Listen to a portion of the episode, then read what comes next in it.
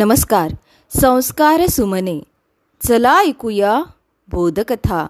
या उपक्रमामध्ये मी विद्या कवई नरवाडे आपणा सर्वांचे पुन्हा एकदा हार्दिक स्वागत करते. बालमित्रांनो आजच्या आपल्या गोष्टीचं नाव आहे ईद. लेखिका हेमलता परदेशी. चला मग गोष्ट ऐकूया. रमजान ईद आली आणि मला माझ्या वर्गातील दहा ते बारा वर्षांच्या सोहिलची आठवण झाली. गेल्या वर्षी तिसरीत असताना त्याच्या घरची परिस्थिती अत्यंत बिकट होती. बहीण भावंडे असा मोठा परिवार असल्याने त्याला कामासाठी घरी थांबावे लागे. ईदचा सण जवळ आला. तेव्हा प्रत्येकाला नवीन कपडे कसे घ्यायचे असा प्रश्न आईवडील नाही तर सोहिललाही पडला. त्याने विचार केला उद्या गावात यात्रा आहे. यात्रेत भरपूर गर्दी असेल. तेव्हा आपण फुगे विकावेत. सोहिलने सर्वात मोठे फुगणाऱ्या फुग्यांचे पाकिट शंभर रुपयांना विकत आणले. त्यात शंभर फुगे होते. ते सर्व फुगे त्याने फुगवले व यात्रेच्या दिवशी गर्दीत तो फुगे घ्या फुगे असे ओरडून तीन रुपयाला एक फुगा अशा प्रकारे फुगे विकू लागला. लोक त्याच्याकडून फुगे विकत घेत होते. पाहता पाहता त्याने कष्टाने फुगवलेले सर्व फुगे न लाजता विकले व जमलेले सर्व पैसे घेऊन तो घरी गेला. घरी गेल्यानंतर त्याने पैसे मोजले. तर ते तीनशे रुपये होते. त्याला दोनशे रुपये नफा झाला होता. तो खूप आनंदात होता. त्याला वाटले आता आपण कपडे व बूट काहीतरी घेऊ शकू. त्याने ते सर्व पैसे आपल्या आईकडे ईदला कपडे घेण्यासाठी दिले. सोहिलने मला ही हकीकत सांगितली नाही पण त्याच्या वर्गातल्या मुलांकडून मला हे सर्व समजले. मी वर्गात त्याला सर्व मुलांसमोर उभे केले आणि विचारले अरे यात्रेत तू फुगे विकलेस म्हणे खरं आहे का?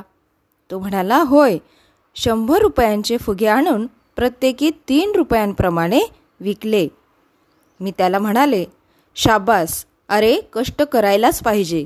आपल्याला कोणीही फुकट पैसे देईल का? मी सर्व मुलांना विचारले मुलांनो सोहिलने किती रुपयांचे फुगे आणले? मुले ओरडली शंभर रुपयांचे. त्याला किती रुपये मिळाले? तीनशे रुपये मुलांनी सांगितले. मग त्याला जास्त पैसे मिळाले की कमी मिळाले?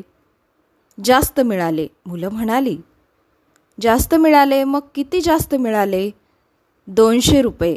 हां मग यालाच तर फायदा म्हणतात. असं मुलांना मी सांगितलं. ते मुलांना पटलं. मुलांनी टाळ्या वाजून सोहिलचे कौतुक केले. मी त्याची पाठ थोपटत म्हणाले शाबास. आता आईवडिलांना तुझ्या कपड्यांचं ओझं राहणार नाही. हे ऐकून त्याच्या डोळ्यांच्या कडा ओल्या झाल्या. या वयापासूनच त्याच्यामध्ये श्रमप्रतिष्ठेची रुजवणूक झाली. यातच मला आत्मिक समाधान वाटले. बालमित्रांनो अशी ही आजची छोटीशी गोष्ट. रमजान ईदबद्दल आपण थोडक्यात जाणून घेऊया. रमजान म्हणजे बरकती आणि ईद म्हणजे आनंद. परस्परांमध्ये स्नेहभाव वाढवणारा हा रमजान महिना. रमजान ईद या दिवसाला ईद उल फित्र असेही म्हणतात. हा महिना आणि हा दिवस मुस्लिम बांधवांसाठी अत्यंत पवित्र आणि मंगलमय असा मानला जातो. जंग ए बदारची लढाई जिंकल्यानंतर खुद्द पैगंबरांनी त्यांच्या अनुयायांसह पहिली ईद साजरी केली होती. रमजानमध्ये गरजूंना गरिबांना मदत केली जाते दान धर्म केला जातो. आणि शिरखुर्मा हा पदार्थ ईदला आवर्जून केला जातो. म्हणूनच ईद म्हणजे आनंद उत्सवच जो एकमेकांच्या शुभेच्छांनी सदिच्छांनी साजरा करायचा असतो. तर बालमित्रांनो या ठिकाणी आपण थांबूया. उद्या पुन्हा भेटू एका नवीन गोष्टीसह. तोपर्यंत घरी रहा सुरक्षित रहा आणि मास्क वापरा. माझा मास्क माझी जबाबदारी. धन्यवाद.